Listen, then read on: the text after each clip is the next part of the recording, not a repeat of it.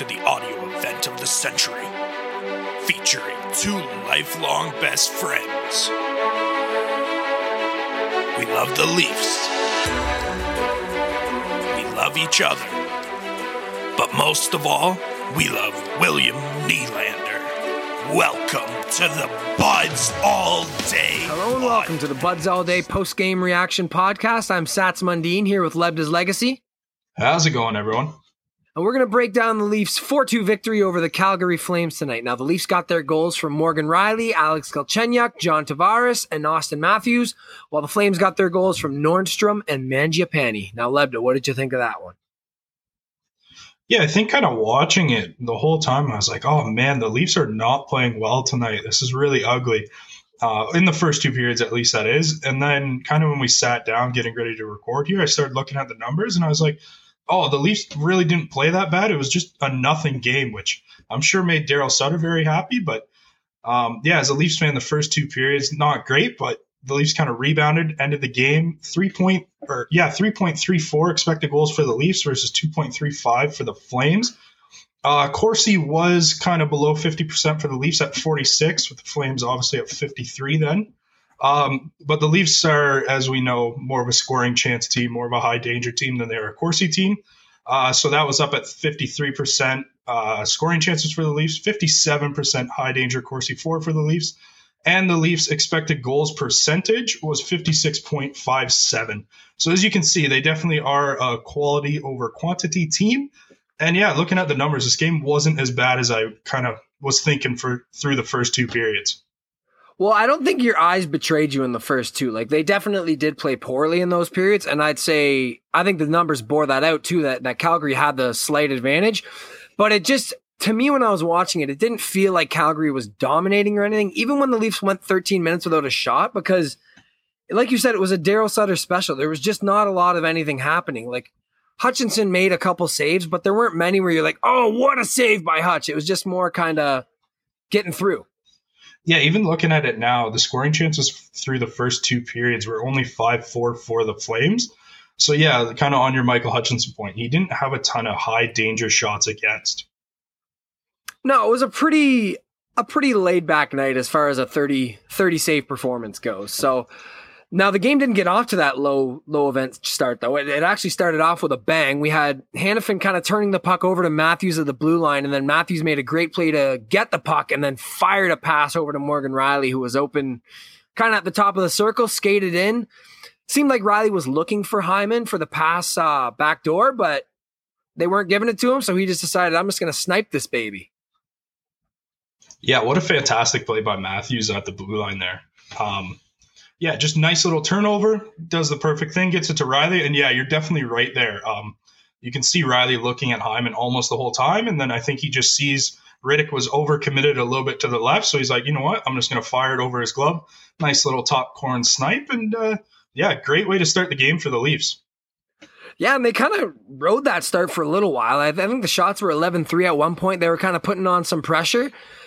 But then things just kind of turned. Calgary found their way into the game. They got it back into that boring slugfest where everybody's skating in mud. And sure enough, off a, off a face-off win, they were able to get a point shot, and uh, Nordstrom tipped one home. Yeah, it's another frustrating one if you're watching the Leafs defense there, where there's pretty much four guys surrounding Nordstrom, and just not a single one's tying him up. So Nordstrom's stick is just loose in the slot, He's able to tip it over Hutchinson. You can't really fault Hutch for that. Now, if that's the fifth goal going in like that, you might get a little salty because it goes right over his shoulder. But honestly, a tip in the slot like that, that's a difficult, difficult save for a goalie. But yeah, just really frustrating stuff from the Leafs defense there. Yeah, it seems like their uh, our goalies don't get too many saves on tips all year. It's been it's been kind of the way that teams have beaten us, but maybe that is also just because we're so good at t- keeping teams to the outside that the only way that they're really able to get chances is to just rip point shots and hope for the best. Yeah, and right around that goal is kind of when the game started to tilt into Calgary's favor a little bit. They were they had the majority of the chances. Like we said, there weren't too many high danger ones, but they were definitely taking over the game until the uh till the end of that first period there when they got a last minute goal through Mangiapane. Yeah, that second goal is pretty pretty ugly if we're being honest. It's just one of the ones where you can't let that in. But to Michael Hutchinson's credit, he did let a stinker in, and then he held the held the fort the rest of the way. So again, you really would like Michael Hutchinson to stop that, but he did exactly what he needed to after giving up a softie. Yeah, the rest of the way he was very solid. That goal definitely you're pinning that one on the goalie 100 times out of 100. It was a nice shot, don't get me wrong, but a, a guy can't beat you from there on a on a shot from that angle. So and it was interesting at the intermission, you hear you would hear the panel blaming the second line for that goal, like like they were kind of highlighting lighting their defensive errors when really it was a contested shot from barely outside the circles. Like it's not like it was a it was a great A scoring chance. Uh, I actually saw a funny tweet. Somebody said, "Yeah, weird that the panel is blaming the team defense for the second goal when Hutch didn't even attempt to save it." That was Marlander Thews with that one. So it was exactly what he said though. It was just you just kind of toss that up to bad goaltending. Yeah, it, even even if that shot ends up in a bit of a more high danger shot, I find it's kind of weird to blame the defense on that one. If you watch the play back, Dermott gets the puck behind the net. He's definitely under a lot of pressure, and he just he kind of does a little one hand little like tip pass or whatever, trying to get it to Bogosian, and it just takes a bad bounce and ends up on a Calgary stick. Like it, it is a bit of a turnover, but it's not really one of those turnovers where you're like, oh, like what is he doing with that play? It's just it's a tough play. Calgary was putting Dermott under a lot of pressure, so it's just kind of a bad bounce. And yeah, if your goalie doesn't let that in, no one's talking about that play at all. So after that goal, we went into the intermission, and the second period that was probably our worst period of the game. We started off really slowly went 13 minutes like a sh- without a shot like we mentioned before and it was just it was so bad to watch. Yeah you, that was ugly. Yeah 11 to 3 were the shots for the maple leafs at one time and it became 18 to 13 about halfway through the second after that. So yeah the end of the first and the beginning half of the second period they just got dominated. Yeah and then it went into a power play for uh, for calgary which very strong kill. There were no real chances, which was good. And then we got a, a power play of our own. And we don't really want to talk about this too much because we've said it over and over again, but the power play just looked terrible again. And it's really not that much of a surprise when we keep rolling Wayne Simmonds out there. It's like I said, we won't talk about it too long because if you've listened to any of our other podcasts, you know our opinion on this. We just want them to load up the power play, put your stars out there for 90 seconds, and let them cook. Yeah, I don't even have anything to say that you didn't just say about the power play. We've spent a decent amount of time kind of on our last reaction uh, game reactions talking about the power play, what we think we need to do, and all that. So I don't want to get repetitive, but it's it's just looking really really ugly right now yeah, here's hoping they can, uh, you know, load that unit up and Manny Malhotra can give himself a little bit of job security. They can break that over over 24 slump. Now, I did see an interesting tweet too, mentioning that the Leafs are 0 6 0 and 1 in their last seven games, and that is without a power play goal. So it is very nice to see that we're still able to dominate games and, and win the majority of them without without our biggest weapon, really. Yeah, it's funny during the I can't remember what intermission it, was, but the panel was talking about it may have even been after the game, but the panel was talking about how the Leafs are like, oh, you know, the Leafs aren't winning games how they used to. They lots of overtime, blah blah blah blah blah. And it's like, yeah, but we're six zero oh and one without scoring a power play goal in that time.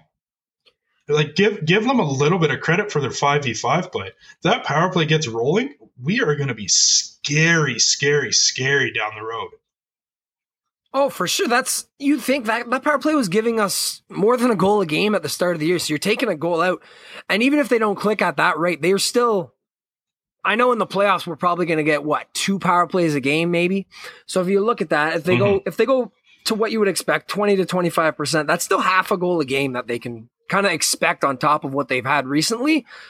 So it is going to be huge for them to get that going by playoff time. Yeah, it's kind of funny. I'm just I'm not worried about the power play at all rebounding. It's just the coaching staff really needs to get that firing now.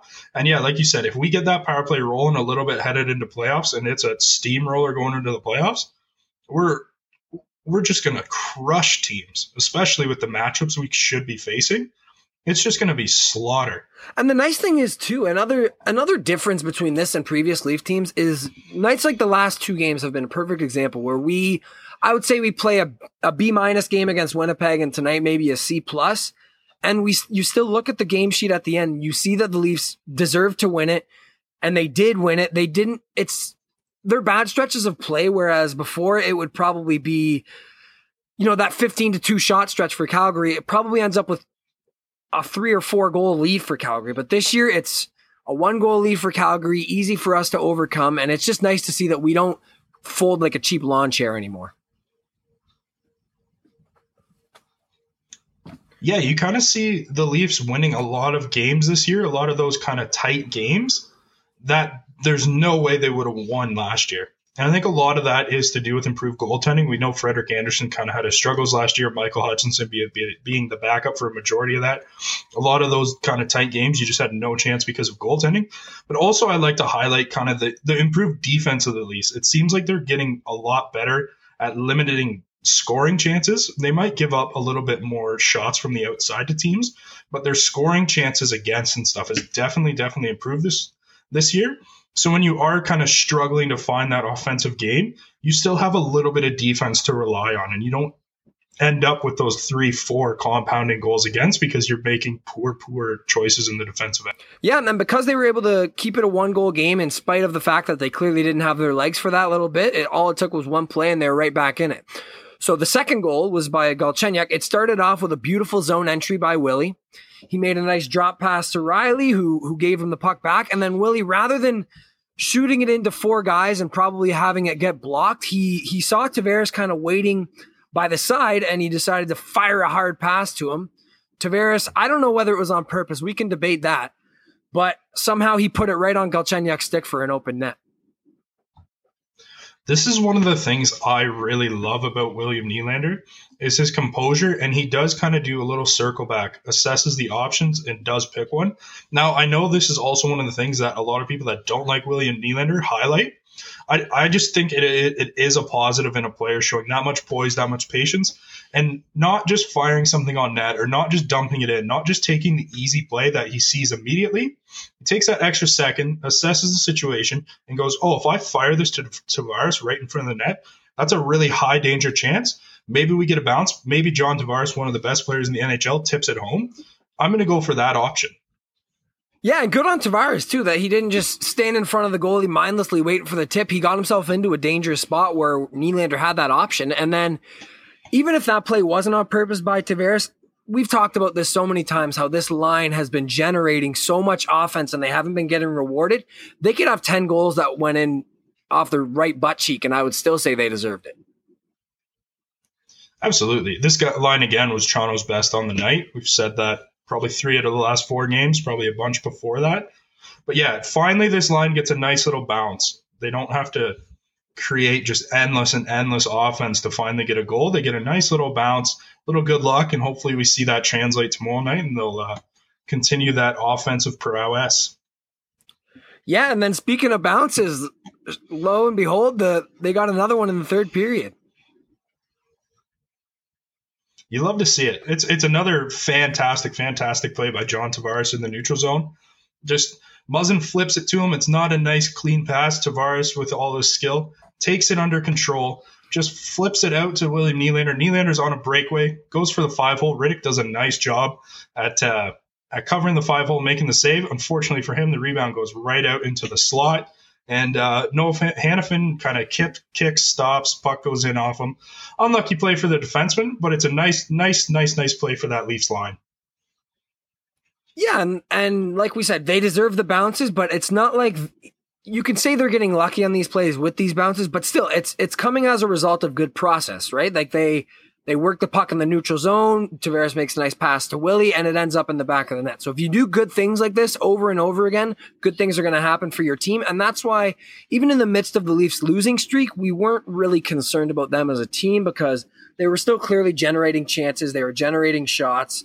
It was just a matter of time before the dam burst. So going into a playoff series, you just have to hope that as we don't get the bad luck because if we don't get bad luck, it's pretty clear that we are just a dominant team in this division as long as we don't get 870 goaltending and the other team has 960, there's not a team in the North that can match up against us. Yeah, and and now another line tonight that actually wasn't their typical selves, but still ended up getting rewarded in the third period was the Matthews line. So Matthews ends up getting a goal off a play that kind of shows everything that that line is capable of again. You know, you have them working hard near near the Flames blue line. Hyman wins the puck back, gets it to Marner, who patiently waits behind the net makes a beautiful feed to Matthews, who buries it home. Yeah, you'd love to see that. It's funny. Austin Matthews probably had his worst game in a good couple weeks since at least he was hurt. But the two really good things he did on the night ended up in the back of the night, uh, in the back of the net. And yeah, so Matthews, nice turnover uh, at the blue line. I think he stole the puck off of Tkachuk, which is always nice to see. And then, yeah, Zach Hyman wins a puck battle, gets it out to Mitch Marner. Mitch Marner assesses the situation, does a nice little cut in in front of the net, sees Matthews streaking down, take the tape in the back of the net. Matthews is going to finish that every time with how good he is. So, yeah, it just, again, once again, highlights how good that line is and how good of a fit Zach Hyman is on that line. Yeah, and that's the difference between us and a team like Montreal. Now, we can have our B level game like this. Our first line can have a poor game, but they're just so dangerous at any moment. You can't take a shift off against them because if you give them an inch of space, they will take that and run. Whereas a team like Montreal, they might dominate the five on five play for the whole game, but they don't have those elite level game breakers like we have where they can just turn a game on its head in, in a in a moment's notice. We could say it time and time again. If you're gonna overpay people, overpay game breakers. Overpay those stars that are going to win hockey games for you, even on their off nights. If you're overpaying a third line, fourth liner, even by a couple million, it's Josh Anderson. So, it's just so detrimental for your team because you just you just don't have room for those star players when you need the room for the star players. That's why I really, really like what Kyle Dubas has done with our bottom six. No, and that's a sentiment I completely agree with. And that's kind of what makes the Hyman decision so tough, is because he's clearly a very good player. He clearly drives play for us, but he is 29 years old. And as much as we love him, he's not a game breaker in the sense like Matthews or Marner, where he can really turn the game on his head. So paying him on a longer term deal when he could fall off at any point is just probably too much of a risk. But when you want to, when you have guys like Nylander, Marner, Matthews, and Tavares, I'm more than happy to take the risk on paying those guys the big bucks. Yeah, absolutely. And I think one important one to highlight there too is John Tavares. There's no doubt John Tavares is probably overpaid He's definitely going to be overpaid in the next coming games, but those are the guys you can overpay because of how much talent he has. He's never going to become a useless player for you unless he gets some kind of crazy career ending injury where he just can't skate anymore. But other than that, look at Joe Thornton, how long he's playing for, and he's still an impact player. He was he was a really good player last year. This year he's probably taken it down another peg, but he's still an impactful player because he has so much skill and hockey knowledge. Whereas if you look at a guy like Zach Hyman, yes, he does have that hockey knowledge. He works hard, but he doesn't have that game changing skill. Yeah, so let's just hope Dubas can convince Hyman to take a hometown discount and all parties can be happy. There you go. So after that goal, the the game was pretty nonchalant. I don't even think there was one big save that Hutchinson had to make. It was another another classic example of the way that the Leafs are different in that they were just able to shut the game down as soon as it became 4-2. I know personally I had 0% fear after it was 4-2. Yeah, 4-2 I knew the game was over. Once once the Leafs kind of get into that last like five minutes with a two goal lead, it's weird. I've never felt this as a Leaf fan before, but I just have confidence they're going to either score an empty net goal or they're just going to kill the game off. They did a really nice job keeping everything to the outside, really limiting chances. Anything that did come on net, Hutchinson dealt with appropriately. And yeah, it's really nice to see the Leafs being able to to defend those leads where, you know, last year, the year before, you're just you're really holding on and hoping that they don't give it up. Yeah, not not nearly as tight in the butt cheek area for these games. So it's it's good butt to see. cheeks are loose that, tonight. Now with that win, speaking of loose butt cheeks, the Leafs move to six points ahead of second place in the North Division. They're at 53 points in 38 games, while the Oilers and Jets both have 47 points in 38 games. So it's nice to see that we're building that gap back up. Yeah, the Leafs had a tough stretch where that gap closed, but I think you can see now that the Leafs are again always have been the true number one in the North. So yeah, hopefully we can keep this point gap up. Obviously, we're not going to win every game down the stretch, but keep that nice point gap up. So the guys like Thornton, Spezza, Wayne Simmonds, even Austin Matthews, if he's not at 100%, the goalies, they can all get rest. We can not have to worry about staying in that like one seed so much. We can, you know, rest guys for a game, bring some guys up, get them some NHL experience, maybe a Sandin, Liljegren, Robertson, etc. Give those guys some NHL experience. So if you do need one of those guys in the playoffs, they've played some games this year. But yeah, it's nice to be able to rest some of those older players. Yeah, I would say the season's gone pretty perfectly so far this year. So the way you didn't really want to be like Tampa was two years ago, where you just cakewalk to win the division, and then the last two months of games are completely meaningless. So it was nice to see the Leafs have that speed bump with that little losing streak, overcome it, and come back as strong as they were before. So it's it's been good to keep the pedal on the metal, and hopefully the coaching staff does take advantage of this this little gap that we build, especially if we can extend it and get yeah get those older guys and even guys like Matthews Tavares like give give them a night off every every now and then because this is a compressed schedule so it's more than normal and it wouldn't be the worst thing to see how other line combinations could work for a night or two as well. All right, well that about does it for the uh, Buds All Day post game reaction podcast, and we will be back with you tomorrow night to recap hopefully another win against the Flames. Pucks in deep, eh?